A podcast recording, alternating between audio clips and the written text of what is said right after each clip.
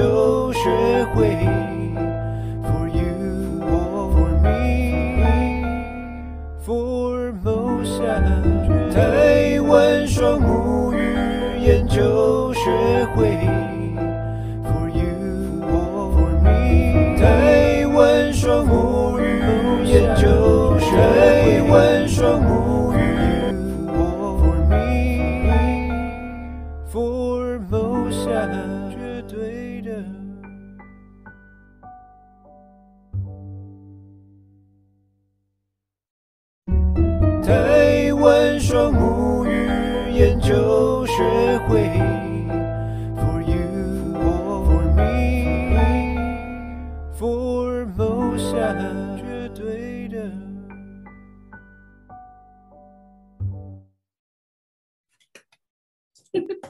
位晚安，大家晚安，欢迎来到百人百场双母语换人讲。今天不错哎，在我旁边的是我们双母语研究学会的常务理事李佳倩大倩老师。嗨嗨，大家晚安。在我旁边是台湾双母语研究学会，始终还是一样帅，而且即将要参加铁人三项的秘书长陈植忠叔叔。对，谢谢大家。对对对，那个今天是四月十二号晚间。那虽然是已经快月中了，但是我们这一个月的第一场。一场对、嗯，那我们这个月的主题呢是特教。特教忙什么？对，特教。那因为我们发现那个团队有越来越多的师资是来自于特教背景。对啊，对啊。呃，不仅是特教背景，也现在正在特教的领域中服务。嗯，嗯，那我觉得呃，大家会大大概或多或少跟我一样，对于特教有一些，就像上个月的自学一样，就是可能会有一些对刻板印象，会觉得说，哎，特教是是好像是只有某一种类别啊，或者是好像就会联想到什么呃启智班啊等等等等之类。那这些呢，我们都保留给今天的来宾，因为他是十多年的特教老师。那对于特教领域，还有特教到底有哪些嗯类别，都会等一下会让我们有一个概括性的认识。嗯，所以大倩老师，嗯，今天的来宾是谁？今天的来宾是哦，怕我讲错。今天的来宾是开心哎，叶浩博，你是开心一班吧？是我们开心一班的叶浩博老师。然后，其实我讲到叶浩博老师的时候，我觉得好像一个好熟悉的朋友哦。其实我们。哎，我们我们开心一班，呃，我们开心一班的场地是在宜兰，对，所以，我们开心一班在一开始开课的时候，我们这一群团队杀到宜兰去，每个每个礼拜六，好像有个五六次、六七次吧，嗯，每一次叶浩博都在那边，嗯，不是坐我后面就是那个，然后我觉得他对双母语有非常极快极敏锐的领悟力，嗯，但我要跟叶浩博说一个实话啊，叶浩博不好意思，我今天才知道他是特教老师。就我猜，我知道他是老师，但我不知道特教老师。嗯。可是我从那时候每次在宜兰的时候，我都觉得他好像很快就会领悟某一些我们以前在师资一班，我可能要听到二班或三班，我才会确定的观念。叶浩博常常当场就听得懂，然后会问出一些很厉害的问题。我我不知道跟他的特教背景是不是有一些关系。嗯嗯嗯。这也是我今天很想要那个。这个有，这个有，我有看到那个浩博老师的。有是不是？对对对对。那我我我我我想要呼应大倩老师的说法，嗯、就是浩博老师其实就是非常活跃于我们的师资群，嗯，的社群里头，嗯，对，因为他常帮大家解惑啊，提供一些资讯，对，真的，我觉得他不仅对于课程，他对于很多类别都都都蛮有涉猎的，对，真是蛮厉害，对，嗯嗯嗯，所以我们。他今天其实长得也很可爱，对，他准备的内容非常充分，真的吗？我们就我们就保留我们的时间，先让你超时，没有。那我们呢？要呃，欢迎浩博老师，欢迎。大家晚安，晚安，晚安。那个声音清楚哈？可以。好，好，好，那我就不废话，直接进到重点了。好，好，来，嗯、呃。现在看到的画面跟我一样吗？就是我简报第一页，不是，还没，还没。现在看到的是你帅气的脸，对，要分享哦。哎，我没分享吗？还没，还没。哦哦哦，不好意思，不好意思，刚刚一点。好，有了，有，有了哈。好，哎、嗯，等一下，刚刚刚刚突然跳开来了，哎呀，出错。嗯，有点紧张，稍等我一下。好，没关系。那个，我觉得趁这个机会，就是说，哎、嗯，我们有发现，呃，因为因为因为这一集敲碗的人真的很多，是啊。我们请我们的导播，就是把我们那个 YouTube 的连接放在、嗯、放在留言板，就是让大家可以去，让大家可以转。对对对。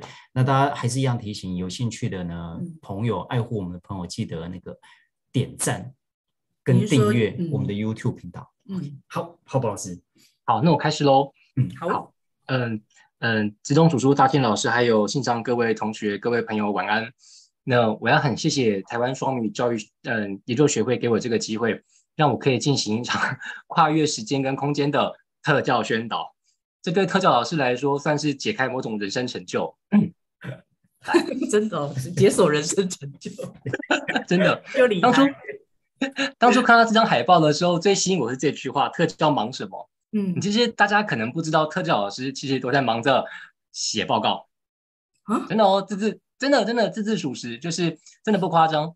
如果有一天您在路上看到某个特教老师，你打招呼的方式可以从原本的 “Hey, what a good day” 换成只有圈内人才会秒懂第一类的“哎，报告写完没？”如果对方 如果对方说“哦，写完了，写完了”，你还可以很内行的问他说：“你确定没有漏掉任何一项哦？” 对，你列的都是你会写的报告啊？什么呃这些啊？辅助申请、检视，有一些是行，有一些是行政会写，啊，有一些是我每我固定常态都会写。但是我要我要强我要帮特教老师申冤的是，我们真的写的。报告的量是远超乎大家想象，嗯，对啊，所以请大家善用特教老师这样。终于知道他的他在我他在我们那个师资班的文字能力是哪里来的，对他来说更不是。对对对。好，我们继续哦。好，所以话说回来啊，当初学会要找特教老师讲四月份主题的时候，其实我心里有点担心，就是大部分的人都会以为特教老师就是教特教班，以前称为启智班嘛，只教那个阿达阿达的小朋友。所以我想要花大概一分钟时间跟大家解释，为什么特教老师其实反而更适合去见证某套教材是有用的。因为特教馆很大，所以逐一讲大家会睡着，我就用很粗糙、没有严谨，但是大家将秒懂的方式告诉大家特教教什么。好，这个学过统计的人可能不不不不应该蛮蛮熟悉的，不陌生，这叫常态分配嘛。就是在正常情况之下，中间多两边少。那中间的一般能力的，我们姑且很狭义的称为叫做智商好了。那个深蓝色的部分啊，就是芸芸众生你我他嘛，跟大家差不多一样的人，大概百分之七十都会在这个地方。那有原则必有例外嘛，例外像是这个，假设哈，小光是一位国小二年级的小朋友，这个是小光班上同学的读本，就同龄教材大概是落在字品一千上下。字频就是字出现的频率，按字频越低，代表越长又越简单，像是你的、我的的，是不是的是，不要的不之类的。按字频越后面就是越少用，就越难嘛。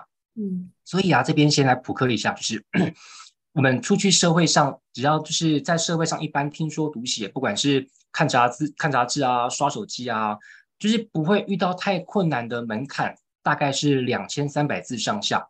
也就是说，当你可以经熟国小四年级程度的中文字，你出去大概不会遇到太大的困难。所以中年级的识字量对我们来说是很有指标性的哦。好，中年级识字量，对，中年级大概两千三左右是一个很很很很重要的门槛。嗯嗯好，看完小光同学，我们我们来看，我们来回头看小光。来，小光，如果你们家的小光二年级跑去看这个东西。天龙八部这个字频绝对落在两千五到三千，甚至更高。那不管是字的难度、内容的深度，都不知道比刚刚那个新学期新希望难多少倍，对不对？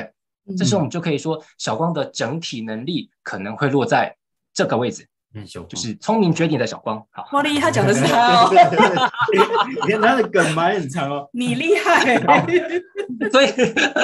所以，如果我我我真的我是真心的觉得啦，就是小如果小光要把脑袋的东西讲成大家可以懂的样子，其实很不容易耶。不管是对小光，对我们都一样。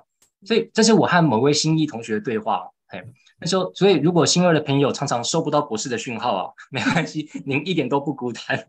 我觉得，因为我们都是芸芸众生了，就是有些时候太先进，很很难在第一时间会去相信、接受、臣服那些太难理解的东西。所以，所以我觉得这也是百人百场存在的意义之一，就是让另外一位普通人和您分享我从小工那边得到什么，体会什么，然后就是可以去，或许可以用换一种角度去诠释我我我觉得不是可能想表达什么意思。那对我自己来说，我觉得这是一段从抗拒到臣服的过程。嗯，好，来，我们接下来，好，看完小光，我们看小匡。假设小匡是因为国小五年级的学生好了，这个是国小五年级班上的数学考卷。那小匡呢？小匡考这个，所以看得出整体能力大概落在低年级的水准。人家五年级的，他学一二年级的东西，是不是落后两年以上？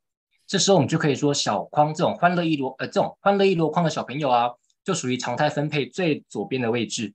那通常低于两个标准差，智商七十以下，多半都被我们收编进来了。嗯，好。那会不会太快？还可以哈，可以可以。不会，小博讲的非常好。我我们中间，我我们中间值 OK。我们应该都是，应该有这七十吧？应该有吧？你你客气什么？好，我继续，我继续哦。所以啊，用小光跟小框当举例，主要是想让大家用最快的方式了解到，我们特教老师服务的对象就是常态分配左右两边极端的孩子。哦，按中间呢？中间这个和大家差不多人数最多的这一群，我们通常会很本位主义的称之为正常。所以正常的相反是什么？不正常，就是不正常嘛，对不对？根本是多数欺负少数嘛。就是 你不能，就是你你你说我是不正常老师就算，你不能说他是不正常学生嘛。所以我们就换一个比较温柔、比较充满正向精神的用词，叫做特殊。特殊，对，就是特殊。啊，那如果觉得不够好，我们再把对比拉大一点，我把正常改成普通，有没有更正向？你很普通，不像他，他很特殊，有没有？不好一点？特殊好像赢了。啊，你很普通，感觉好像是个扁，那个你很特别，然后比较好，没有啦。来，我们来个小结论，就是啊，所以特教老师不是只有服务能力弱的孩子，我们也同时服务自负优异的孩子。那能够让能力弱的孩子学会一般内容，远比让一般孩子学会一般内容来的困难。意思是说，正常孩子可能会用一个方法学会十件事情，但能力弱的孩子可能要更换十个方法才能学会半件事情，对不对？所以反过来说，能够让弱的孩子学得会的教学处方，一定适用于一般孩子，而且效果更快。嗯，对吧？哦，好，所以来喽，所以。特教老师可能没有精通英文，但是我们总是在寻找能够教会孩子的各种方法，所以我们知道什么叫做有效的教学。我随便举个例子，叫做最常用的工作分析，这是我们特教老师的必备技能之一。但说穿了，这不是专有名词，它对我来讲比较像是本能，就是我把一件很困难的工作，为了怕孩子学不会、嚼不动、吞不下，所以我会想办法把一件事情切切切切切切切的很小的单位。按每个单位刚好是孩子可以扛得起的重量。那我认为，其实从吐舌三十三到 CVC 八千八，它就是一套把工作分析法用到淋漓尽致的教学设计。因为从零基础的那个三十三之歌，小孩被骗去学英文，自己都不自知啊。然后八十八音是用母语学外语的基础去扩展他的那个那个那个基石，再到刻意练习华人天缺的微子音的八千八，他每个环节绵密到不行。所以我那时候一接触双母语的时候，我就臣服就，就哇，这个方法好厉害哦！科学老师自叹不如。那第二个例子我讲快一点，不然讲不完。前面是大音小波，你等一下，小波，小博，我要打断，是，我要没有礼貌打断你，请你不要讲我跟你说，我们百人百场那么多集，我刚刚第一次拿照片来拍了这个，我我刚刚那一张，我觉得意义很大，对我来说，我是很快要掉眼泪的。一张东西，真的吗？被你糊弄过去，叶浩博，没有没有，我要讲的，我没有要跟你，我我我没有要讲这，我只是说，你知道叶浩博就是这样，你看那个你，我我想跟叔叔讲，那个苹果泥啊，嗯嗯嗯，是老师在某一堂课，不是真的在讲什么东西的一个比喻，嗯，然后他会抓来放在这个地方，因为他是。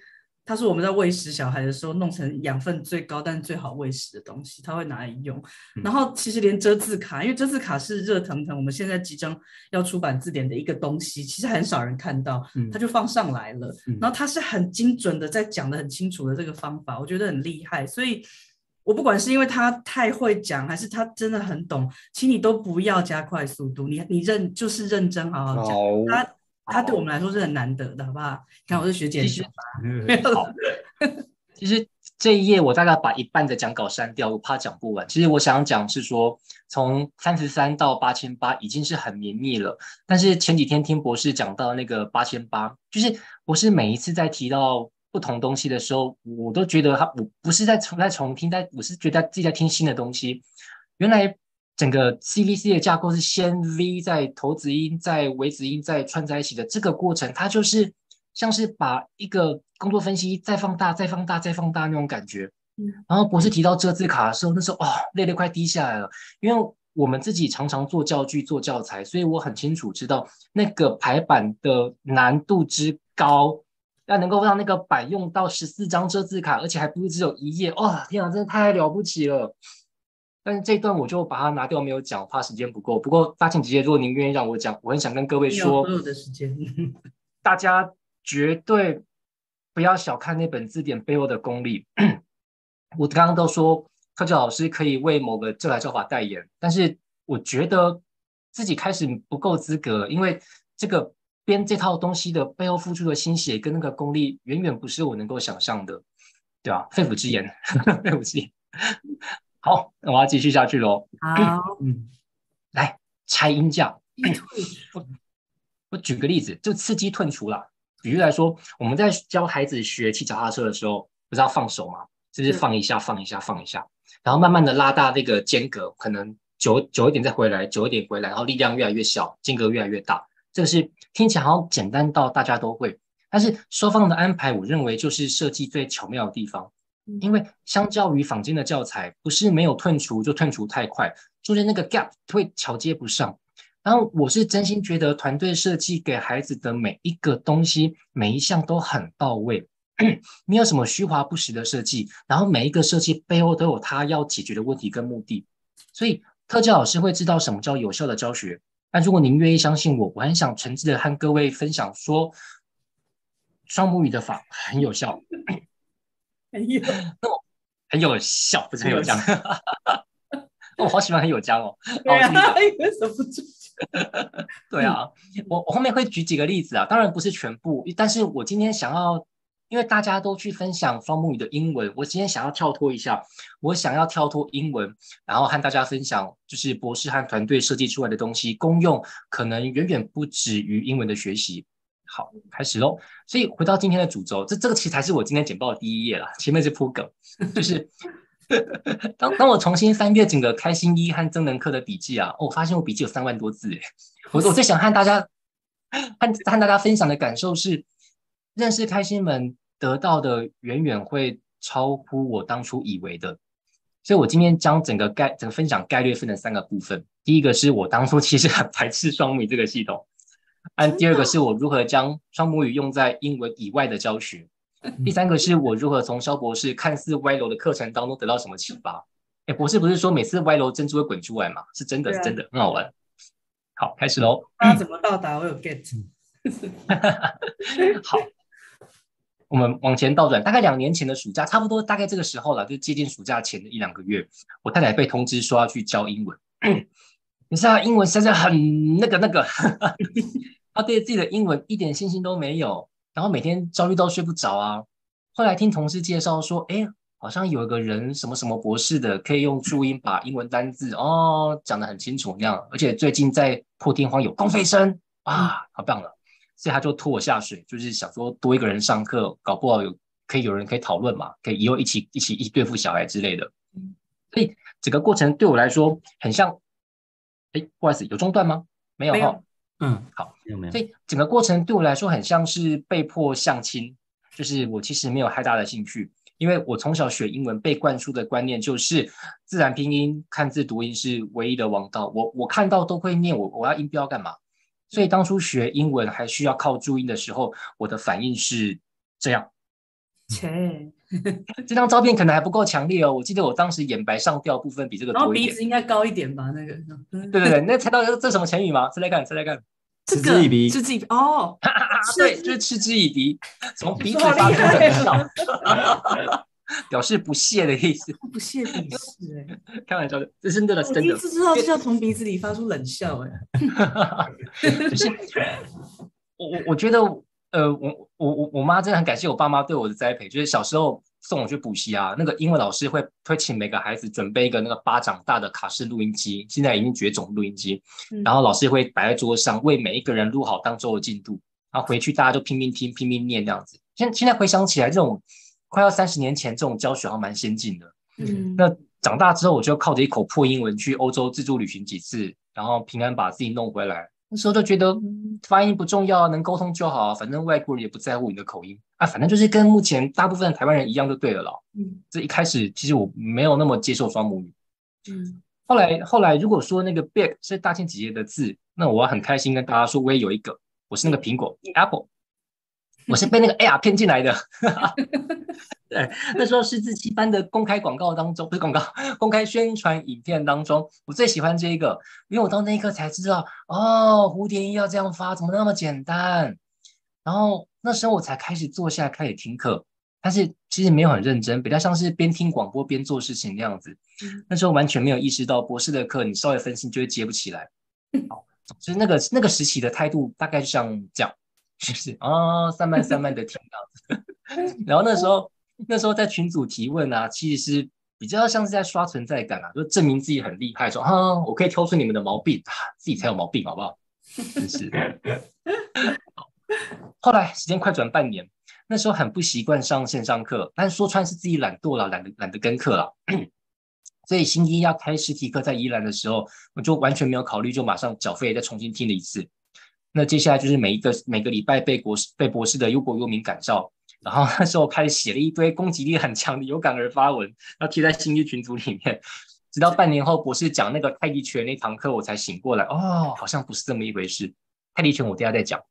好，呃，总之那段时期就是把课堂上学到的东西，然后搬到我的教室，我开始受惠于这个双母语的法的美好，只是不知道为什么那时候实体课的同学就越来越少。好几次少到工作人员比比学员多那样，所以 对啊，其实我是说真的，老师没有讲而已。那时候好几次看到课堂上的精心布置的书架啊、陈列的出版品啊、架的设备啊，就我很真的很心疼，往返一趟成本好高哦。啊，没多久就变成线上课了。好，啊，总之那个时期开开始听课态度就是比较真的是正襟危坐，然后没事就去补补之前十七跟九届十期的课。才开始慢慢拼凑出整个双母语的架构跟样貌，直到那个时候才开始。嗯，所以我曾经对双母语立下数不清的质疑跟批评，但是当所有的呃一，当我一一澄清所有批判的时候，最后会剩下一个纯粹的信任，因为我才明白，就是批判都在做之前，意思是自己还没有跳下去做的时候，批判最多了。按做了一遍、两遍、三遍，再回头审视当初的当初的批判，其实。答案往往就浮现出来了，所以我觉得我能够上来参加百人百场，我第一件要做的事是认错，我之前错了，对啊，所以我我曾经瞧不起双母语，但我现在我是很诚恳的说，我愿意双手端上我的教师证，为这个法背书，它真的很有效。那是怎么有效呢？接下来我们进到第二部分，就是我如何将双母语运用在我的听说读写算。那听说跟读写还蛮好理解，就是不离语文领域嘛。但数学这部分有点跳，所以观众如果能接受就听，啊不能接受就快转就好。好，开始首先是听说。哦，我这一页会讲比较久，顺便顺便宣导一下特教的宣导。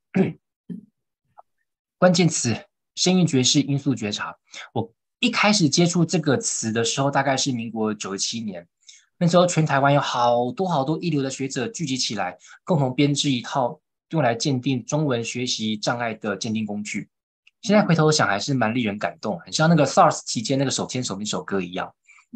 在这套庞大的测验当中，声韵觉识测验就是以台东教育大学特教系的曾世杰教授为首进行编制。那我以前曾经上过几次曾老师的课。我我非常喜欢他上课的风格，他很平易近人，然后我也非常非常钦佩他对偏向孩子的付出，而他提倡的快速自动化念名，就快速提取脑袋的资讯，还有声音觉识能力，他对于我们厘清学障特质非常非常有帮助。那我要跟大家分享是说，嗯、呃，曾老师在去年年底写过一篇脸文，按主旨是澳洲学者认为英文初学者需要有过渡文字。就像我们台湾的注音符号。嗯，那博士也被 tag 在文章当中哦，链接我放在右边，大家有空可以去看看。嗯，然后曾老师提到那个澳洲学者啊，我有去追，他不也不是默默无名的小人物。那脸文提到的那本书，Google 关键字随便都找得到。所以我我想跟大家分享的是，不要再说注音不入流了，这反而是很先进、很前卫的东西。我我们都习惯看国外的月亮比较圆嘛，那我现在端一颗给各位看，就是其实我们的注音很赞。好，回到重点，讲到那个那个听说这部分。如果说真实世界没有某个字可以代表这个声音，我们姑且称为假的声音，像是咚、哐、啷、啷这样子，那大家用逻辑去推想。是假的声音比较多，还是真的声音比较多？没意外的话，应该是假的，对不对？因为要能够找到对应的字，当然比较难啦、啊，因为声音无穷无尽，可是中国字就那四五千个而已嘛。嗯，所以当然是没意义的声音比较多啊。嗯，像我女儿一天到晚在发明那个发明声音，然后讲一堆只有她自己知道、听不懂还生气，真是的。好，所以因为没有意义的声音比较多，所以我随便抓几个注音符号。拼凑成没有意义的声音，但学生都会念。但是反过来代表有意义的声音，就真的声音也几乎都会拼，因为拼读有意义的声音一定包含在没有意义的声音里面嘛。嗯，这个过程他们很耳熟，就是八千八到八十八到八千八的过程啊。我念了一长串，可能有些意义，有些没意义，但是那一长串的训练过程可以帮助你理解很多东西。在中文教学，我认为是一样的东西了。所以训练孩子中文拼读，我我自己觉得有两套不同的训练观点。第一个是只训练孩子念读有意义的声音，那具体方式就是念读课文。这个方式在一般孩子没什么太大的困难，但只是因为声音跟声音之间是没有关联的，所以每次拼音都拆掉重组，拆掉重组。像是新学期嘛，吸音新，一声新，下一遍的学，那新跟学没有什么关联嘛。所以我自己给学生的训练方式是在拼读课文前，我们先玩声音的游戏，锁住锁住底下的韵母，像这样子。看得到吗？可以哈。比如说锁住底下的韵母，然后换上面的声母，譬如这样就变成 b p m f d t n d，然后一直玩，一直玩，一直玩，然后创造一连串像符咒一样的那种假音。因为声音跟声音之间是有关联的，所以不小心卡住的地方，只要它的训练量训练量是够，它可以透过脑袋自动化的机制，那个容错机制就顺过去了。按几次之后，看到真的声音就拼出来就没有问题了。按这个过程要越快越好。因为当我们说孩子看到一个注音符号，假设叫做“歌汪光”好了，光好，只要看 看到这个“歌乌昂”三个符号，可以在脑袋当中快速把脑袋的符号跟声音抓出来配对在一起，我们称为提取。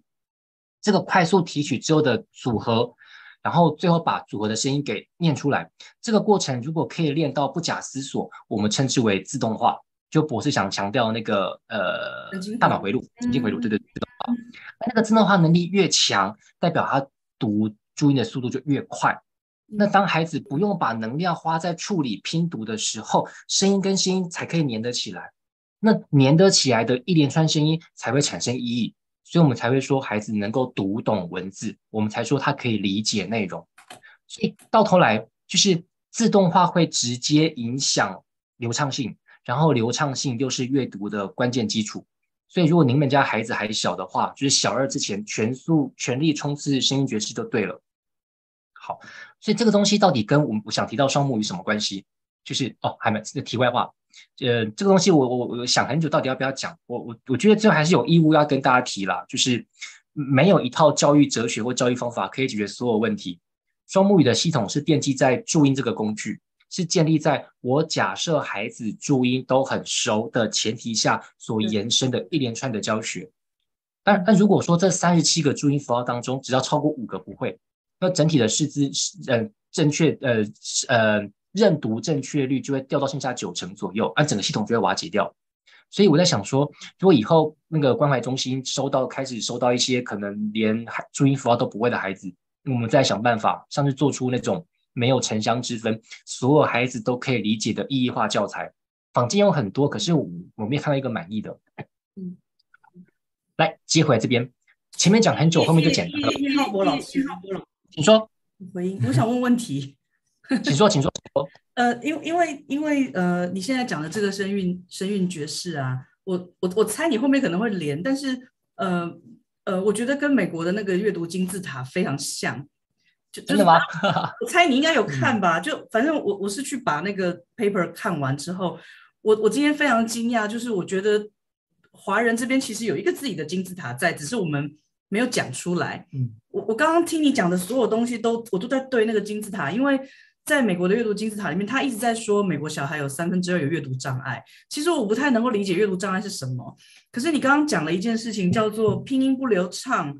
理解会困难，然后过去叫阅读障碍，拼音不流畅跟你的自动化有关系，因为你你没有办法自动化很慢的时候就不流畅，那没有自动化又又有其他的东西，我我感觉这是一个一系列的东西，就是很像美国人说你要先有声音，然后你会拼，然后他他们说的一个东西叫 fluency 嘛，就是流畅度，你才会有单字，你才会有那个，就是我要问的就是在在你研究的这个里面，你要去怎么去定义小孩的阅读障碍是什么？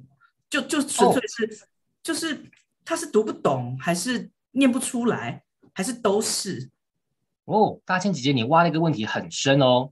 他，嗯，好，我我我用比较简单的方式解释，就是，嗯，学障有很多类型的，其中一类人为定义、嗯、叫做，如果你叫做阅读困难，好，其实我本身是阅读困难，真的，我看字会颠倒，但我不自知，我到念了特教系，我才明白，我那么讨厌看书，是因为我看字会颠倒。所以我，我我的英文的听力永远比拼音还要好，像是那个 phonemic awareness 这几个字，我会听，但是我还我到现在还是听不出来哦。嗯，好扯远了，就是阅读困难有很多很细微的分类跟亚型。那我今天提到的这个声韵爵士只是其中的一小类，嗯，一小类，它只是没办法靠声音系统去读懂文字，嗯嗯嗯嗯，嗯。但是，因为毕竟汉字方块字跟跟欧美的拼音文字还是存在本质上的不同。对，所以所以有人说外国人讲音素，那汉华语是其实讲词素，一个词一个词一个框一个框那样子，一个词一个词这样跳。所以，我我我我刚刚讲那一堆其实只是针对在小二之前，因为小二的字频很低，它多半是靠声音靠整个脉络在学习，所以小二之前的声音觉识、音素觉察能力很重要。但是但是也也有可能孩子长大之后就是。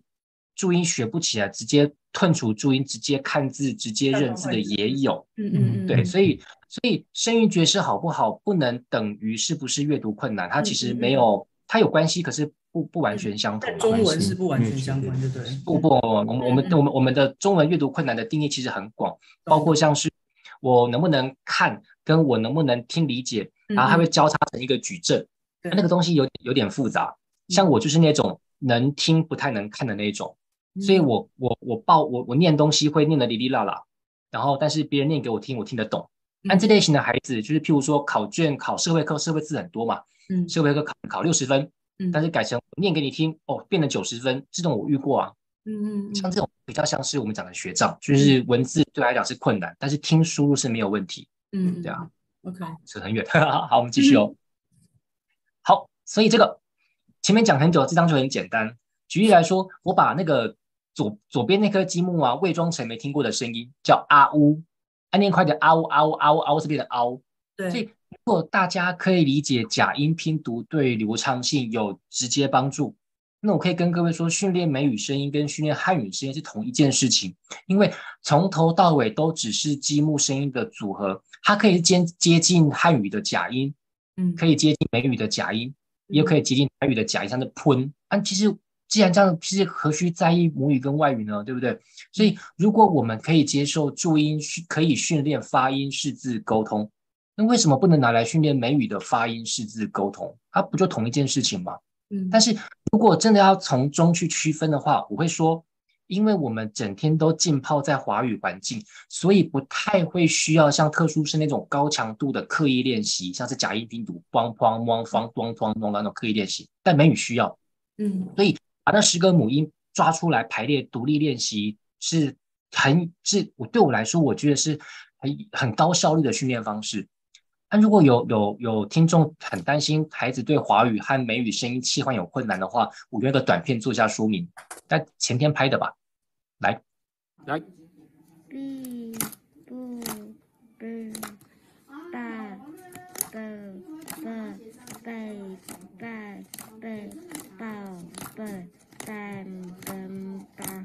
嘣蹦蹦蹦背背的小便不够大，很好。好，这个小女孩她她有很严重的那个过动，呃，那不是过动，注意力分散，她有效直接持续时间大概一分钟而已。好，好，所以我要跟各位解释说，声音它就是声音，在赋予意义之前，对孩子来说，它就是发音体育课，而两件事同时进行的感觉，很像是在煮咖喱的时候，马铃薯跟萝卜一起切好摆在一起嘛，按备料一起备，之后需要用到不烦恼。所以我真的觉得本来就同一件事情，它只是声音而已。来，好，来。所以刚刚前面提到的，就是哦，听说我大概讲到这边，接下来我进到读写，就是声音的组合，也就是说的能力，它会影响文字理解，就是读的能力嘛。所以对中文来说，视觉符号是提取跟判读，会是阅读的训练重点。那肖博士把我们过去惯用的假音拼读，我刚刚讲那个 b p m f 那种东西，把它幻化成训练口腔肌肉跟美语听力。他强调的不是符号的组合，是口腔肌肉的训练动作。所以一个训练可以完成两件任务，不分母语外语，我觉得这还是真的实质意义上的双母语。对啊，大概是讲阅读速度会变快。好，再来是字库，说起来蛮巧的。我当时听博士的儿童班，我就想到，嗯，那我干脆把课文打散好了，然后丢到字库里面。然后这个点子还做到一半，诶，博士当初就讲这件事情了。譬如说课本提到晚餐，我就让孩子念：我很晚餐，我有晚餐，我将晚餐。啊，我有晚餐，他就把晚餐填到那个有的那个里面去。然后我在想说，利用这三页随便抓取素材，然后拼成老师会吐血的文章之类的，这还蛮好玩的。嗯，可是这还在进行当中啦，因为还没有具体成果，我就我就没有贴上来分享。嗯，然后再来读写的写，我要我要我要公开告解，艾米老师，对不起，我很讨厌写字，我讨厌到当初唯一一本说什么都不买的就是笔记熊写音笔。我曾经参加过几次硬笔课，就是也买过五六本习字帖，但是加起来大概是写了五六页吧。所以啊，反正就是我爸妈就觉得我字写很丑。直到直到我四月一号参加实体课，我一开始只是，其实我是专程去看学店，然后顺便去上写字课那样，然后才发现，哇哦，比基熊的设计很令人佩服耶。就是我知道习字本很好用，所以很很早以前我就在学校团购习字本。但是我不知道，原来它每个设计它是对应到书写的笔法，它不是仿进那种随便画个圈圈三角形那种半套的训练。而且我上完安敏老师的课，我才知道，原来握笔差三十度就截然不同。原来小孩写字要拿九 B 的笔，完全颠覆以前的概念。而且越黑的笔，它才可以越放松的写字。我真的觉得写字课真的好有效哦。所以习字本有没有效？我贴个照片跟大家分享。这个就刚刚那个小女生了。她是她一年级，然后注意力持续时间很短极短，手部动作精细，动作不佳，握握笔有难度。所以学习是我帮用塑钢土做了一个握笔器还蛮好用的。但每天的功课就是对啊就那个塑钢土啊就那个土跟它就是硬掉之后会很我们牙科用的东西啦我们牙科也会哦累啊对对对对不行啊它会那个硬对对对对对对对对对好好笑好然后因为他因为那个孩子可以把笔捏好了之后我就让他每天就是写笔记熊两页两页两嗯，好像写两本了。大概三个月不到看到成果，像是这样子。他一开始是字不成字，然后后来比较收敛一点，中间那个，他但他没有办法塞进框框里面。后来接下来就是不只可以把字塞进一公分不到的框框，而且他的字除了我之外，别人也看得懂，别人可以看得懂的文字才有共同的目的。好，那我我这边顺便特调宣导一下，就是汉字是图像字啊，嗯、所以你要把那个左拐右拐那个抽象符号记在脑袋里面。嗯、根据我记得以前看过的研究，大概是要写可能十五到二十遍左右。就小时候我们写那个那个古早时候那个封封闭有那个讲功的那种古早作业本哦，大概一行那样子。嗯，所以我我讲的是说，现在的孩子写字的练习量其实远远的不够。然后，如果你不喜欢写字又必须要写的时候，各位家长早晚会遇到亲子的作业战争。所以我觉得，因因为我自己本身讨厌写字，然后上过一次课之后，我就豁然开朗。所以幼小衔接的时候，可以的话，赶快去报名那个写字班。真的，从那个老虎抓鼠啊，找把就开始，绝对值回票价。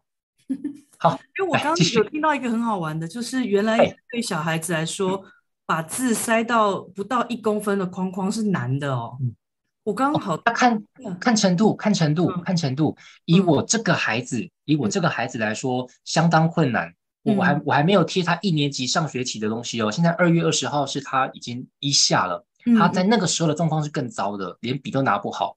嗯，一公分的框框不是一个一个有绝对参考价值的指标，但是相较于他过去的状况，我觉得进步真的是蛮多的。嗯，对啊，大概是这样。嗯，哦，然后顺便补充一下，如果各位家长的孩子那个字很丑啊，我们讲这个手指对手指这个这个捏捏捏叫对掌这个动作，这个动作会影响孩子的手部精细发展。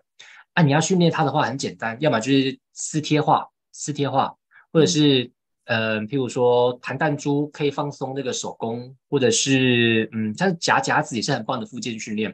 所以没事就是夹夹子，譬如说长尾夹从小号的夹子比较软的夹两张纸。到变成很大的夹子夹一公分的厚纸板，它这个动作越来越强烈的时候，那控制笔的那个的就就越轻松啦，就不会写成那个很奇怪的姿势。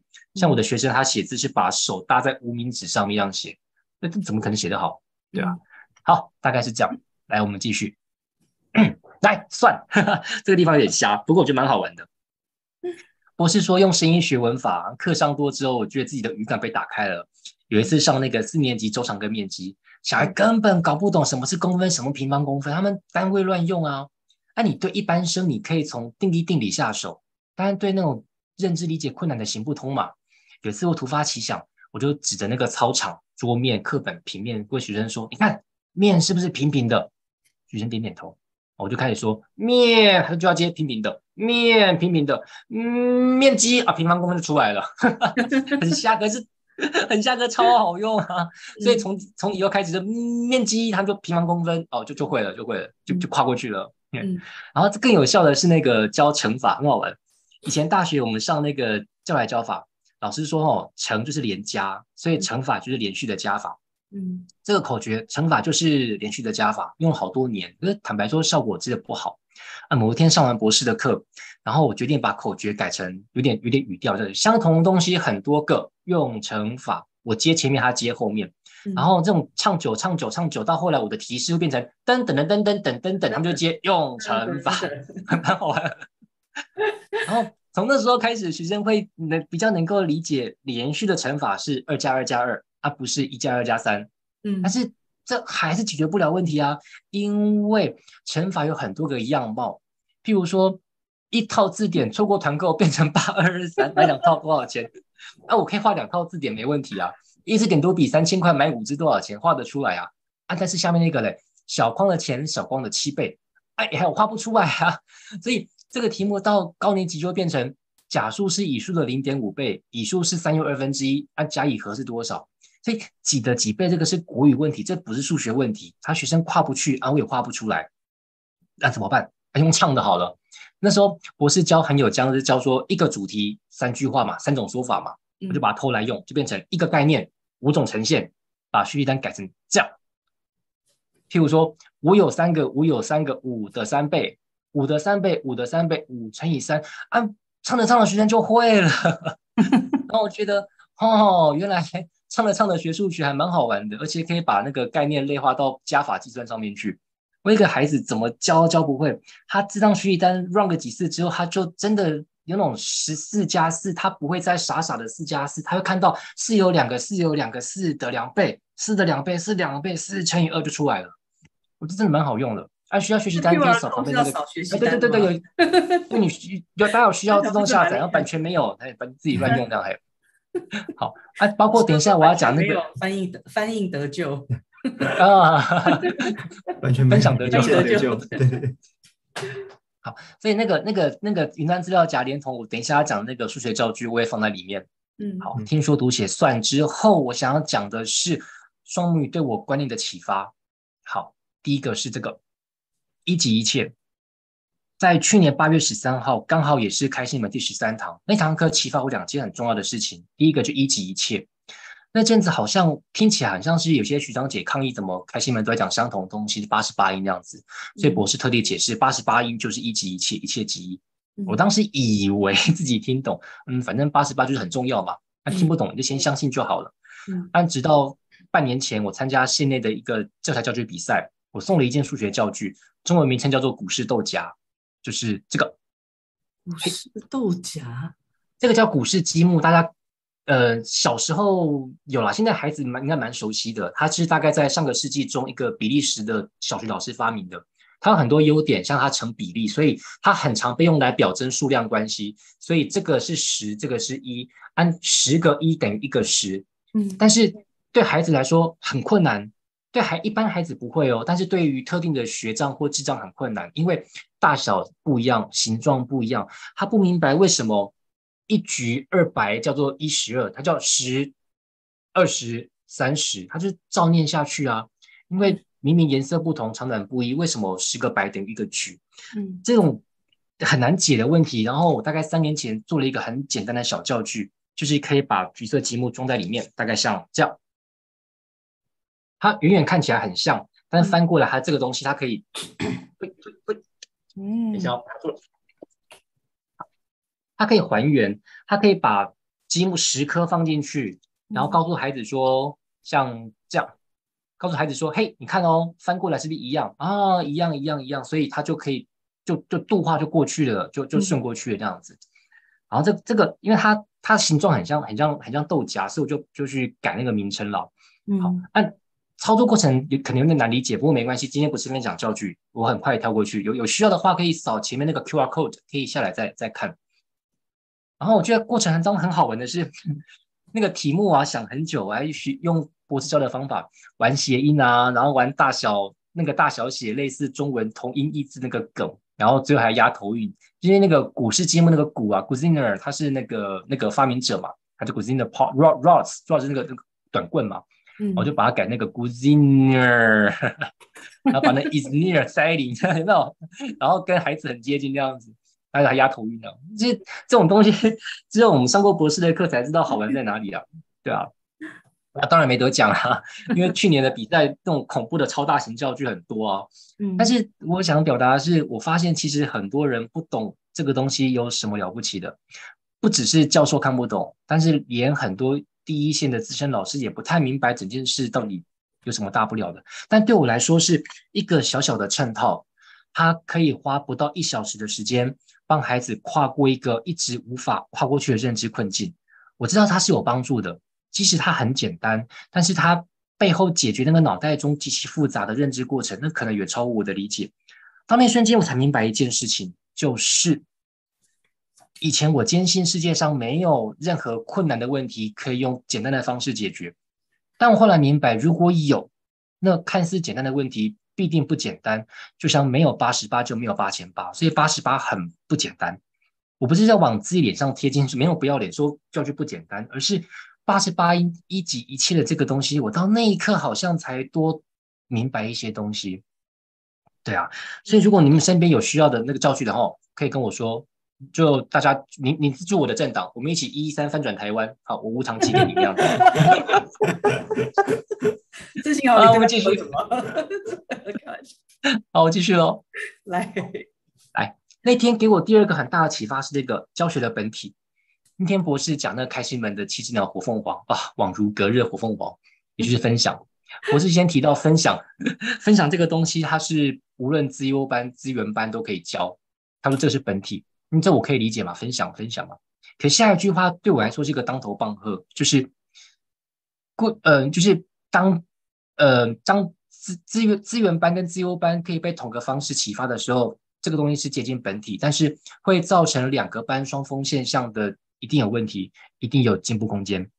我那时候就反而才才意识到，哦，过去我们对于教学，我们受到的教育训练是资优生就是加深加广，身障生就是减量简化，还像天平两端的小光跟小空，怎么可能用在同个方法？应该有各自适合的因材施教的事情方法嘛？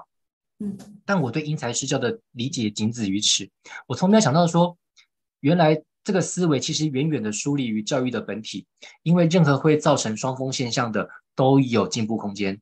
我后来想想，这或许就是所谓普世的爱的概念吧。我们有很多很多可以进步的地方。啊，那天之后，我也以为，嗯，能够启发的东西大概就是类似分享啊、同理啊、共好啊、感受那种素养层面的。按实际用在教学，应该不太可能吧？我又错了，因为这个很有姜。我发现很有姜的系统，我在十期听一次，开心一听一次，九阶十地再听几次，每一次都以为自己有听懂，但每一次都证实自己前一次只是以为而已。嗯，像这次开心又听完很有江，再搭配每周五儿童班的实地教学，嗯、我才明白很有江，它就是我我心目中触及本体的教学，嗯、因为它简单到低成就的孩子，我的学生都学得会。那。他可以用来表达自己，他也可以千变万化到自由的孩子也有展示的舞台。嗯，所以我真的觉得，嗯，很有江就是我心目中触及本体的那种教学。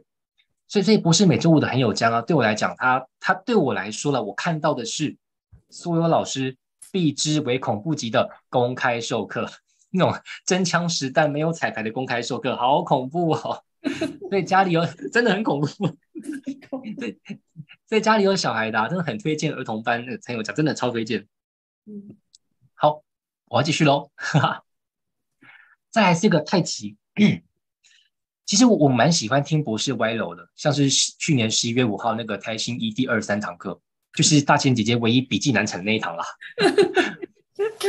我特意去翻，就是。那那次啊很好玩，博士博士说他迷上别人打太极拳，然后讲了一堆无为不为这样子，嗯，其中一句话用一巴掌把我打醒，叫做找到一个点和你合而为一。就是我我爸爸以前是杨氏太极的教练，小时候我学过一些可能连皮毛都称不上皮毛的皮毛，也看过很多场推手比赛，可是我从来都不懂两个人们推来推去有什么好玩的。嗯，快三十年之后听博士的课，我明白原来推手的精髓就是。找到一个点，和你合而为一。到那时候，我才明白我犯了什么错，就是我过去刚接触双母语的时候，我太急着让大家接受它，然后就用那种拳击的方式写了一堆很精锐的文字，对着我以为的问题穷追猛打。但打到对方当然只能起身反抗嘛，所以作用力变成反作用力，没什么效果。现在现在写东西比较收敛一点了，至少比较有意识的会把自己记记得提醒自己，把那个针锋相对藏起来。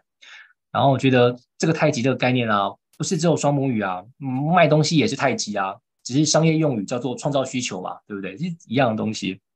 好，所以看似歪楼，其实我觉得对我启发真的很大。嗯，好，所以总之就是接触双母语之后，我得到的东西早就不是当初以为的那样。至少我曾经很痛恨唱歌跟写字，所以当初开心那个。教材那个那个博士的功课就是要写高山体，然后唱歌的时候，我都好抗拒哦。要不是冲着我要凑一套，我要凑满那个几点，我才不要唱歌嘞。你的三哥的那个奖卡让他。好了，那只是现在写字一样不好看啊，唱歌也没没有多好听。但是我觉得我可以从这两件事情当中可以自得其乐，所以我很想把这种感觉带给孩子，带给别人的孩子，就是。我在想，除了唱歌之外，大概大部分的，对大多数我看到的孩子来说，写英文功英文跟写功课，向来都不是什么讨喜的事情。嗯，但是我觉得开心门的教育让我改变很多不同的想法，对啊。然后最后哦，有啦，多看博士的脸文跟出版品前面那个很耐嚼的那个序，自己做我会变好，蛮好玩的。嗯，然后最后英文啦，就是。我我接触开心门之后，我才明白，就是享受英文其实不需要很高深的单字跟文法。就像我很诚实的说，我接触快一年，我的单识字量跟文法没什么太大的进步。但是我我越来越能够自得其乐，然后觉得是一个愉快的过程，不是受制于英文，而是跟他和平共处。然后我我我去我去我去我去掌控他，不是他被他掌控那样子。对啊，好，最后结束前，我就很快带一下 我们家开心二代被我耳濡目染的有趣的故事。作为结局，好，左边那个 大千姐姐有看过？有一次我女儿画，哦、对对对，有一次我女儿画试水彩，就那个华德福那个试水彩，她说：“哦，爸爸，这是夏天的彩云。”然后有一次我念那个刷牙的时候念八十八，那个念八十八发音八十八经给他听，他说：“爸爸，你声音好整齐哦，声音用整齐来形容，蛮好玩的。”然后有一次我说：“路上遇见好朋友，他就完全不假思索的接，一起来牵手。”又有一次，他跟我聊天，他说：“爸爸，我肚子有一个门，这样食物才不会跑上来，秘密才不会跑下去。”然后进入开心门之后，我才明白，小孩他他展现的彩云是美感，然后整齐是通感，牵手是语感。最后那个门呢、啊，我觉得孩子见证博士讲的那个孩子是天生的诗人。嗯，所以真的觉得，嗯，改变真的蛮多的。然后像右边那个神秘，那个那个甜桃，有一次晚餐就进行例行的那个那个那个很有奖表达训练，我就问他说：“甜桃很怎么样？”他很快呀，甜桃很好吃。我就问他说：“甜桃有什么？”他想不到，嗯，很久，因为他不到四岁半的小脑袋，他不懂甜桃怎么会有什么东西。嗯，然后我就指那个尖尖的地方问他说：“你看这个尖尖隆起来的地方像什么？”他就很笑 翻，甜桃有肚脐，然后笑翻，差点从椅子上滚下去。朋友他们讲嘛，那你讲怎么样？我讲把听到的肚脐吃掉，很可爱啊。那时候，那时候，那种跟那一些。跟那个开心的同学聊天，就讲到说，哦，那小女孩好可爱，抠人家肚脐这样子。我觉得还好，我不是生儿子，生儿子应该翻过来抠屁眼之类的。小男生很坏，对啊，啊，所以，所以就是最后结语，我想跟大家说，嗯、呃，就是双母语对我来讲，我觉得对未来的教育的启发是 AI 的时代，我们没有人逃得过。我觉得啦，我们短时间之内可能不会输给 AI。但是我们很快输给会使用 AI 的人。那长时间来看，我们的下一代一定会要跟机器人一起共处，可能是工作。啊，我只是希望不是为机器人工作。那不管事情会不会失控，我我我我是期待孩子可以学会当一个懂得祝福别人的人。嗯，就是江博士讲的，安静倾听内心的声音，诚心祝福别人，然后承诺自己所言不假。嗯，对啊，大概这样，算了，结束。刚刚好一小时，哈哈哈哈哈！但是我们有听过，你要不要来主持百分百场？有没有听过那个？不要，最后结束是 uncle，uncle，uncle，uncle 什么？现在大概就是这种状态，大概要鼓掌十分钟这样子，对对对。哎，我其实我后面是还有第四部分啦，只是我没有我没有讲而已啦，要讲。快点啦！好了好了好了，因为我我那时候怕来不及，我就把它挪过去。就是我有些话想要跟可能的观众说，首先是家长。就是身为特教老师，我会很诚挚的说，我愿意为双母语的法背书，因为它有效。第二个是分数是表象，就是制度下一定会两难，就是像博士讲的，你学双母语的系统，你去考外面考试可能考不了多分。可是我要说，其实不用那么在意分数啦，因为像写字、英文，它是一辈子的事情，只有打从心里的满足才可以支撑你一辈子，而不是那个短暂的快乐。然后啊，就是。我我我我不是那么支持什么叫快乐学习，我我我我我不认同，就是学习快乐学习不如学习快乐，意思是像功夫哥一样，训练很累，过程很苦，可是梦想很清楚，为了那个东西你会去承受那个痛苦，然后只要你会用就会快乐了。只有那个用身体学生用身体那个，这次博士不是讲那个八千八那个跳起来那个吗？然后讲到那个很吵很吵那个动不动的那个那个地方，让我想到，我想跟大家说啊。孩子吼小的时候越不动，长大就越过动，真的，因为运动是身体很吵，但脑袋很安静。按反过来刷平板打打手游电动是刚好相反，是脑袋身体很安静，但脑袋很吵。所以我，我手边我经手过很多很多的孩子，就是家长家长是开货车长途司机，按小时候就是坐在副驾驶，坐在后面啊，他小时候是没有动的，按长大不是过动，就是发展协调疾患，就是胖，没有意志力。爱哭，然后字很难看那样子，那没有，大家都一样，很奇怪。所以零到七岁后，拜托，重点在发展意志力，就是培养意志力的方式，最好的方式就是去活动，去健走，去登山，去看看大自然，去学当个人那样子，对啊，我想对家长这样说。然后再来是对教育同业们，就是这个方法很妙，远远不止语文领域。然后我们讲那个。孩子是先听到再听懂，他听我们讲的话。可是有些老师，我我我们老师，我们我们比较比孩子还要悲哀的是，我们听政令，什么意思？课又下来之后，我们我们无一幸免，我们都要这样做。但是，对，所以我我想跟老师们说，就是听从政令这件事情有点难过，可是好像我们不能怎么样。但是我想，嗯，我们就一起努力了。因为好，反正老师你听懂我讲什么了，就是最后就太急，就是如果如果您跟我一样，应该不会有人跟我一样了，这么急，就是只要为孩子好，我们是同一国的。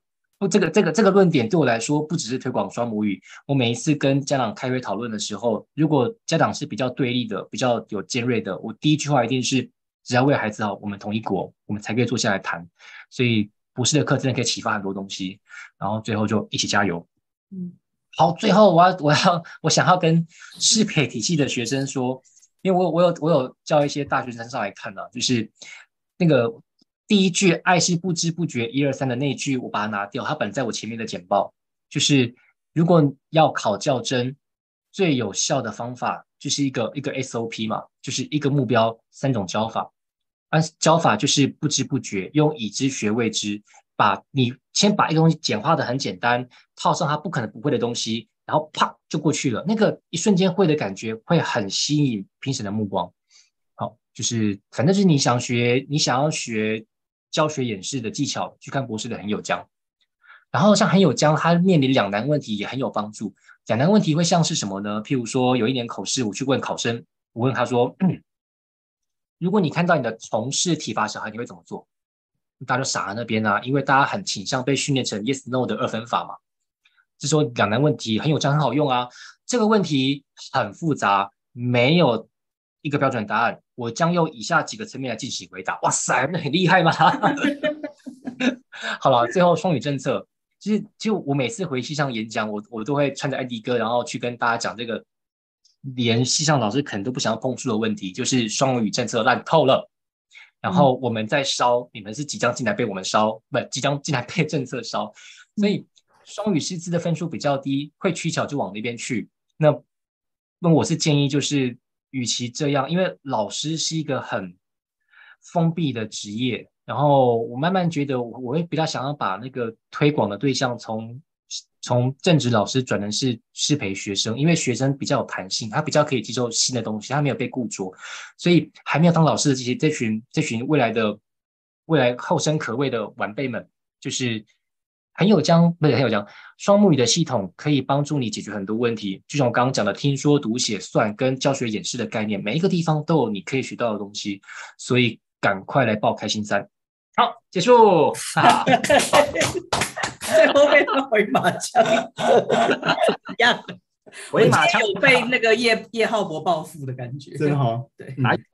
你看他那个，我刚刚就想跟他说，你可不可以赶快把你的 PPT 关掉？这样，嗯、因为真的看到他很小，他就回来了。那个就是呃，我我们我们跟讲者接触之后，就是讲者已经答应要来百人百场之后，我们都会传那个，嗯，就是我们会传呃一些提纲吧，嗯，就是老师准备的方向，嗯，然后呃。我我我我看到浩博老师的 PPT 之后，我就说，你就照你的讲，你可以你可以忽略我们提供的讲纲。我今天有个感觉是 巧合，是巧合，可能早就准备好了，嗯、就是他很早很早可能就可以讲这个了。嗯，没有没有没有没有，是是是碰巧啦。就是其实我我我也是到最近，反正就是接触开心门之后，我只要有机会曝光，我都会不小心的把双母语给。带进去，像是刚刚的海报有没有？然后或者是，嗯、或者是我去帮县内录那个线上研习啊，嗯、就很心机的把双母语的议题丢进去。所以、老师们如果有在有认真看那个研习影片的话，就会被被被被被我强制宣传这样子。嗯、然后其实那时候答应参加百人百场，我在想到说，那我就来看似百人百场，其实搞特教宣导也蛮好玩的嘛。就也刚好，原来、嗯、哦，原来自动叔叔也希望我做一样的事情啊，那真对啊，所以也刚好了，刚好刚好，嗯嗯，我我一二三四五六七八九十十一十二三四十五十六十七十八，我写了二十四张便条纸，嗯，他现在二十四张便条纸，就是二十四个记录这样子，嗯，你觉得有触动他值得记录下来的？有有有，谢谢，大概看过他他写过最多的，对 对对，哈哈哈哈。看得到吗？二十四张桌上，传给我，传给我，传给我，传给你，我待会传给你。我我想讲话、啊，讲。我我刚刚听到中间的时候，嗯、呃，我我我知道叔叔叔叔是非常特别会安排这个，所以我我有预期今天我一定会经过叶浩博，比较知道特教是什么。我之前对特教，我当然也认识一些特教的老师，然后但因为我都没有这这个时间好长，它是一段很长的时间去理解。以前我们可能只是。也许是电梯碰到讲了几句这样子，所以我只我只有一个观念，就是特教是可能是最聪明的跟最不聪明的，或是两两端最特殊。但今天我觉得我懂了更多事情。然后我听到中间的时候，我突然有一个感觉，就是双语就是特教啊，就是 我不知道为什么，我是我自己写的，而且是在大概二十分钟内我就写了这一章。然后他那个特教并不是指去教最好两两边最特殊的，是我觉得。美语对我们来说就是一个外语，我们这一群台湾人要去学一个不是我们母语的语言的时候，我们的身份蛮像一个特殊生的。是，没错，完全认同。对啊，没错，没错。我我们是学一个不是我们的东西，我们当然是特殊生，我们当然要用很特别的方法去不知不觉去一二三，去去那样子嘛。所以我就觉得，哎，为什么？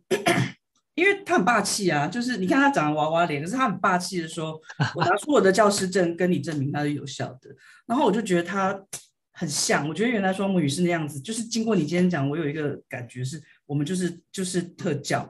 那这个特教里面有一个东西叫做刻意练习。你刚刚一直在讲，就是假音拼读嘛，刻意练习。我我发现肖博士做的所有的东西，都是在带着我们这群不是母语人士的特殊生，在为了学会那个。远在天边的东西，我们一直在做刻意练习，而且他切的非常非常细，所以我觉得从他的眼睛去看整个双母语，我好像又更看懂了一些东西，这样子。嗯、然后讲到刻意练习啊，让让我让我让我补充，怕我等怕我忘掉，嗯、就是啊，呃，身为特教老师，我们有我们有三三个定律啦，其中一个是练习率，就是对我来说，只要是正确的、聪明的、有效的练习，它是迈往成功的不二法门之一，嗯、我是这样深深的认为。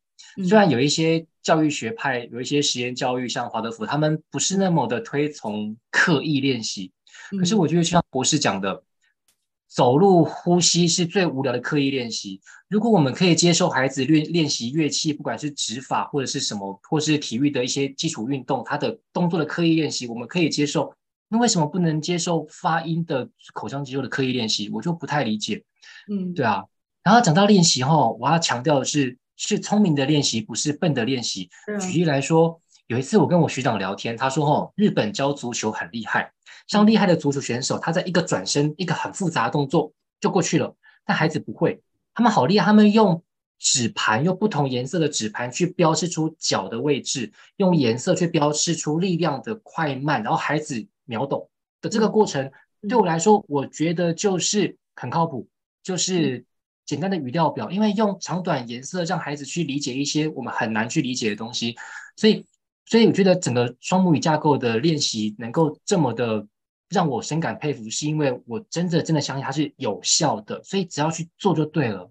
好，我插话完了，把你，我再接着你这个话，就 就是刚刚讲到刻意练习的时候，你的回馈，我想到一个字叫低估，就是 underestimate，就是对低估，就是说呃。你看，你练声音，很多都觉得，你刚刚不是在说你你你的家人跟你说啊，你又在念咒语了吗？因为因为对我们来说，我们会觉得讲话发出声音干干嘛要刻意练习啊？谁不会啊？就是个简单的东西。可是我的意思说，刚我的脑筋一被转成说，其实我们学外语的时候就是一个特殊生的时候。对一个很难、很不熟的东西的时候，你当然要刻意练习啊。但是我们没有这个观念，是因为我们以为美语的声音就跟华语声音一样，反正就学个声音，何必呢？我们 underestimate 这件事情，所以肖博士一直在跟我们讲一件事情，叫做你们都把英文看得好 say 喊哦，你都觉得它很简单，可它很浩瀚。它在他在意义上面，他在文字上，他在声音，尤其是声音上是很浩瀚的，因为整个美语的语言就是精髓在声音嘛。我们不懂，所以我们就把它看小了，我们就低估它，我们就不觉得需要刻意练习。而有一群人在刻意练习的时候，你觉得他很傻。可是以特教老师的身份来说，他是为了这群学生去设计的一个特别的方法，他就是 fit 这件事情。没错，没错，我觉得我觉得刻意练习是很很很这样讲，我觉得很很接得起来了。嗯。然后我另外一个蛮想讲的是那个很有，哎、嗯，不是很讲，最后一个你说用声音学数学，嗯，哦，对啊，一个我今天觉得很有感觉的东西，就是它的重点已经不在数学了，我认为它的重点在声音，就是我们人在某一个阶段的时候，就我我觉得你一定有注意到，小孩都好想讲话，然后他觉得他会讲所有的声音，他听到什么就想模仿，就是我要错。我要讲我要讲，可是他不一定很小的时候会说我要写，或是我要干嘛，嗯、他就是。他可能会画，但是我觉得就是声音是一个我们在很小的时候就很爱的东西，可是我们没有抓住这个时间让你去拥抱你最爱声音的那个时候去做这件事，所以我觉得你的数学那个成功跟，因为你在抓那个韵，你知道吗？你还说你不喜欢，对对对对对对对，讲，对啊，就是。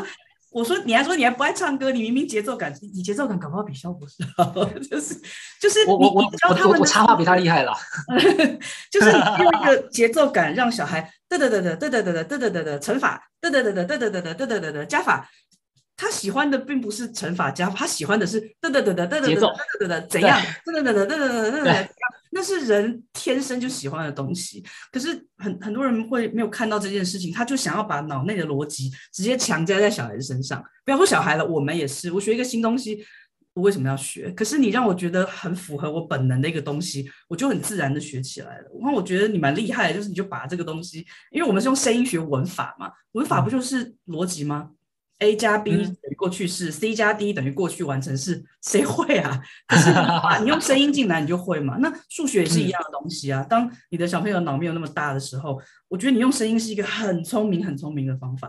就是就是我跟叔叔讲的，他一直他一直是很，我觉得你是最最最。就真的把它马马上用出来，他是付钱付的最划算的 哦，没错，真的，你你什么都不抓，你直接抓那个精华液，好不好？每一个精髓被他拿来，他就会用，他就用。你看他翻那个小孩那个东西有没有？嗯，他翻很快，那个叫 fluency，然后又很过分的把那个 a a l l 直接置入在里面嘛，就这个就是很厉害。我觉得那个。萧博士是没白收你这个徒弟。我我我我也我也有两点分享，就是说，刚浩博老师的分享，我我其实听到一段，我真的觉得很很很很感，很很被触动。嗯，就是他他他他提到自己其实有有阅读障碍嘛。嗯，对，就是比如说以中文方块字来讲，是会看颠倒。嗯，那在那一段来讲，我觉得呃。就是有点像大宪刚讲，其实双母语就是一种特殊教育的教法。对，那你可以说它是由那百分之前面一点三 percent 的小光发明的。嗯，哎，其实我觉得浩博老师的理解，他以以自己也有这样子，呃，有一些难处的立场，更贴近孩子。嗯，然后尤其特殊呃。教育老师的呃专业，让他了解说怎么样可以去背书一个教法。嗯，那他今天的分享，我觉得马上就是他就是用在孩子身上。嗯，然后我觉得第二点是，我觉得他就是我们百百人百场老来宾这么多，我觉得有一个双母语人的特质。其实刚刚浩博老师最后面也讲到，他很客气啊，他说：“哎，他进来师资班之后。”识字量没有变多，文法也没变。可是可是你要知道，可是我觉得他是他是打开的人啊，就是刚才想跟你讲你你你说身体，你说生命的那个状态，我觉得讲讲话，你给我们的那种。怎么讲？呃，倚靠的那种感觉，对，非常够，但是又非常的谦逊。我觉得那种感觉，就是像他说，你要你要用自得其乐也好，或者是哎，你真的带给周遭孩子或家人一种非常实质上的帮助，我觉得那是。那是我觉得是最最最，我觉得最厉害的地方。你知道，叔叔讲话很认真的时候，我在偷笑啊，嗯、就是一定有一个事情要发生了。嗯、就是叔叔刚刚讲的那个自得其乐那个，我我跟他有一模一样的想法。可是我刚刚在偷笑的事情是，叔叔，我跟你说，嗯、那个我跟你说，叶浩博刚刚在讲到某几个点的时候，嗯、他其实是很自我有信心的，没有到自傲，但是那个信心是。爆棚的信心，嗯，那个，哎，那个股叫什么？股什么？股市豆荚那个人叫什么？嗯，Kusiner，对，他说，嗯，这个人叫 Kusiner，他发明了一个，我刚刚一怎么看都觉得像胡萝卜，就 那个胡萝卜啊，白萝卜那个十个就是红萝红色胡萝卜啊，啊，我就发明一个叫做 Kushner。然后哦，我那个双关语，然后我还押头韵哦。我跟你说，他在那一刻，我感受到是很得意的。嗯，那个得意，他没有要压任何人，他就是爽，嗯，就是啊，对，我知道这个意思，这是这个意思，我知道押头韵头韵的声音之美。然后这是很厉害的见识，就是说他刚刚讲的那个东西，我心里想，可恶，你居然说你什么那个单字没有增加文法，你明明就变超厉害，你们乱讲，就是谁呀？就是。你知道我们学了一辈子的英文，台湾人啊，我觉得我最难过的事情就是，就之前在美国的时候，朋友来找我，然后他们就会碰到一些外国人，他们就会，我的朋友会先打预防针，跟外国人说，Sorry, my English is not good，然后再开始讲，因为这样反正我就讲得很烂，这样子，就是我们都觉得好像听不太懂啊，讲得不好，就是很我你为什么要 Sorry？Sorry 是。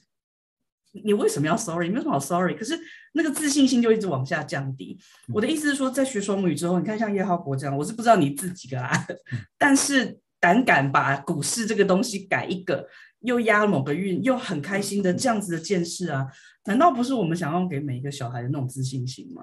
他有啊，嗯嗯嗯，他就是有。我觉得你 你你讲的就是我刚刚觉得很重要很重要的东西。他他没有那么谦虚了，他厉害。我说他有力量，你看穿我了，是不是？没有，我们那个，我觉得浩博老师他就是从分享的时候，我们从不管从社群或者从呃 Facebook 上，可以感觉到很多人敲碗。对啊，那我们有看到那个 YouTube 上也有也有老师或者是有朋朋友在在敲碗续集。对，嘿，这时候我就要以这个主持人的身份卖个关子，这已经有续集了。这个我在之前有稍微跟 要不然 来一个梗。大大家拭目以待，好不好？我我我们是有主题性的。他下次要忙什么？忙别的，是不是？对对，忙忙 他很多东西，忙着对付什么？那我们要下的伏笔，我们下次就教他唱歌。对对，我们会在那个角色上会有点调配，大概是这个关子就这样卖。对对对，我我。我觉得今天节目到这边真的蛮好的，嗯、就是那个，所以我那个我只好爆一个夜号火料，就是最后爆完料我们来颁奖。好好。以前我们新一上课的时候就，就我是负责真人课嘛，基本上我就是带大家唱歌。嗯、然后他刚刚不是说我生平最讨厌写字跟唱歌，我心想我最喜欢就写字跟唱歌了，每堂课都来，因为他他那时候很好笑，就是他他很认真上课，然后。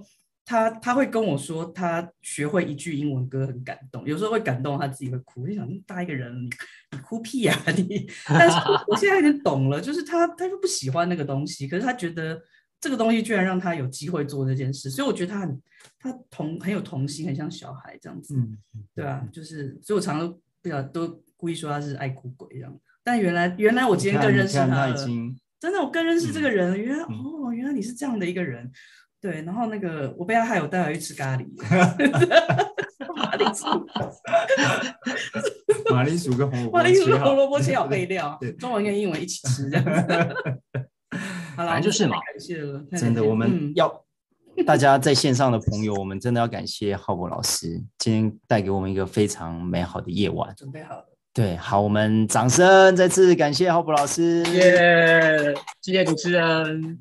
那我们这个月第一场就这么精彩，对，那各位怎么活？没有，哎，下礼拜也很精彩哦，对对对。那我们希望各位下个礼拜同一时间继续收看我们的百人百场节目。嗯，整个四月都是特教吗？对，都是特教。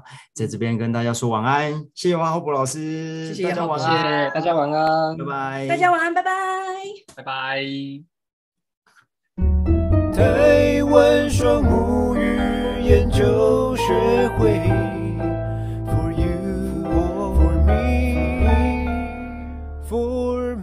Yeah.